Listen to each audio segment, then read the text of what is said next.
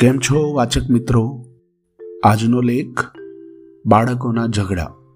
લેખક પ્રવીણભાઈ શાહ. બાળ ઉછેરનું કામ એ ખૂબ જ જાગૃતિપૂર્વક કરવાનું કામ છે. એમાં જરા પણ ચૂક્યા તો બાળકોના મનમાં બંધાઈ જનથી ગ્રંથિઓ તેમને આખી જિંદગી પીડા આપે છે. ઘરમાં નાના બાળકો ઘણીવાર ઝઘડતા હોય છે. દરેક ઘરમાં રોજ રોજ બનતી આ ઘટના છે. બાળકોના આ ઝઘડા ઉકેલવા માતા પિતા વચ્ચે કૂદી પડે છે. એને કારણે અનર્થોની પરંપરા સર્જાય છે. બાળકો અંદરો અંદર ઝઘડે ત્યારે માતા પિતા અત્યંત આકળા થઈ જાય છે, ગુસ્સે પણ થઈ જાય છે.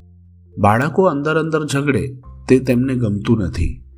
પોતાના બાળકો સારા નથી, તોફાની છે, પાડોશીના બાળકો તો કેવા શાંત છે. આ છોકરાઓ તો ઘર માથે લઈ લે છે. સુખેથી રોટલોય ખાવા દેતા નથી.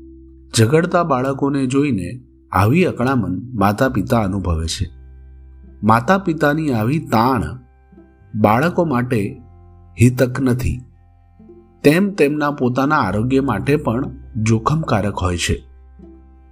આવી ઘટના જે જે ઘરોમાં બનતી હોય છે, તે માતા પિતાએ સમજી લેવું જોઈએ કે બાળકોના અંદરો અંદરના ઝઘડા સહજ છે.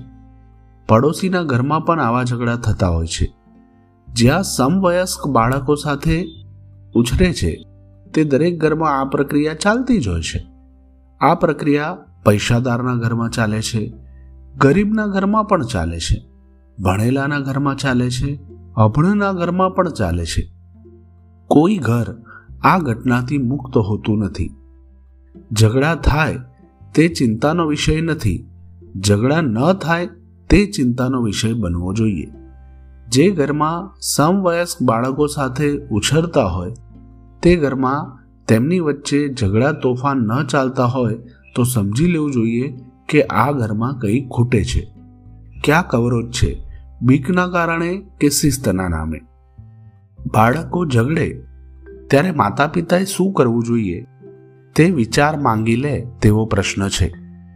આ અંગે પ્રથમ તો એ સૂચવી શકાય કે બાળકોને નુકસાન થાય એવી ઘટના ન બને ત્યાં સુધી માતા પિતાએ ઝઘડા સામે આ ખાડા કાન કરવા.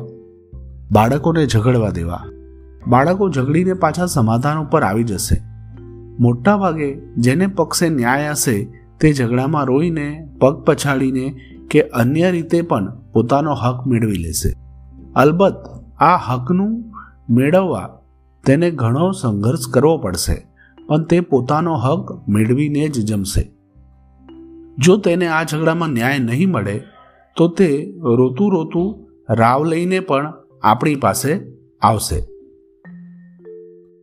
આવા વખતે આપણે વચ્ચે પડવું પડે. ન્યાય કોના પક્ષે છે તે તપાસવું પડે અને જેના પક્ષે ન્યાય હોય તેને તેના હકનું મેળ મળે એવો ફેસલો આપવો પડે. આવા વખતે માતા પિતાએ ખૂબ જ સમતુલા રાખવી પડે, પક્ષાપક્ષીથી મુક્ત થવું પડે અને ન્યાયી ફેસલો જ આપવો પડે. એ જો ચૂક્યા તો જેને સહન કરવું પડે છે તે બાળકના મનમાં ઈર્ષાના કે વિદ્રોહના બીજ વવાઈ જતા હોય છે. ઘણી વખત એવું બને છે કે માતા પિતા નાનાનો પક્ષ લે છે.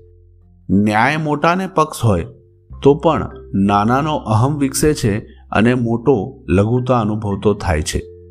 તેની વિદ્રોહી મનોવૃત્તિ પણ વિકસે છે. આમ બાળકોના ઝઘડા સુલઝાવવા માતા પિતાની અસાવધાની બંને પક્ષે નુકસાન કરે છે. ઘણી વખત બહેન ભાઈના ઝઘડામાં માતા પિતા ભાઈનો પક્ષ લઈને બહેનને અન્યાય કરે છે. સમાજમાં ભાઈનું મહત્વ વધારે છે, એટલે આમ બને છે. કોઈક કોઈક ઘરમાં માતા પિતા સ્માર્ટ બાળકનો પક્ષ લઈ ગભરું બાળકને અન્યાય કરે છે. માતા પિતા મોહને વશ થઈને બાળકો તરફ આવું પક્ષપાતી વલણ દાખવે છે. ત્યારે આરોપી અને ફરિયાદી બંને પ્રકારના બાળકોને પારાવાર નુકસાન થાય છે. બાળકોના ઝઘડા નિપટાવવા માતા પિતા જેટલા તટસ્થ રહે, તેટલું બાળકોનું હિત વધુ થશે. બાળકોને ભવિષ્યમાં મોટા થઈને અનેક પ્રકારના ઝઘડા કરવા પડવાના છે. ન્યાય પ્રાપ્ત કરવા માટે સંઘર્ષ ખેલવાનો છે. એ બધાની તાલીમ શાળા ઘર છે. ઘરમાં એને ઝઘડવાની, અન્યાય સામે ઝઝુમવાની તાલીમ મળે તો તે મોટો થઈને અન્યાય સામે ઝઝુમશે.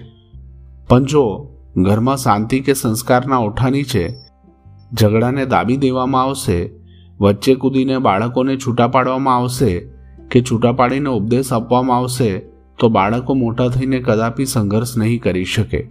કદી પણ અન્યાયનો સામનો નહીં કરી શકે. વળી, જે બાળકોને માતા પિતા તરફથી અન્યાય મળશે, તે બાળકો જગત પરની શ્રદ્ધા ગુમાવી બેસશે. માતા પિતા તરફની શ્રદ્ધા, જગત પરની શ્રદ્ધામાં અને માતા પિતા તરફનો રોષ, જગત પરના રોષમાં પરિવર્તિત થાય છે. નાનપણમાં જે બાળકોને માતા પિતા તરફથી અન્યાય મળે છે, તે બાળકો મોટી ઉંમરે પોતાનો હક પ્રાપ્ત કરવા આડકતરા અસામાજિક માર્ગો અખ્તિયાર કરે છે. અત્યારે સમાજમાં દેખાતી કેટલીક અસામાજિક પ્રવૃત્તિઓનું મૂળ કદાચ ઉછેરની આવા પ્રકારની આકીમાં હોઈ શકે. આપણે વાલીઓ બાળકોના પરસ્પરના ઝઘડામાં વિવેકપૂર્વકનો હસ્તક્ષેપ કરીએ. હસ્તક્ષેપ કરવો પડે ત્યારે જ ખૂબ જ સ્વસ્થતા અને ધીરજ રાખીએ તથા તે ઝઘડામાં ચુકાદો આપવાનો આવે ત્યારે તટસ્થ ચુકાદો જ આપીએ.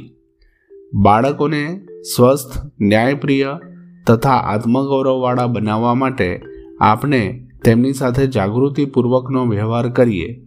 એ જ પ્રાર્થના. અસ્તુ.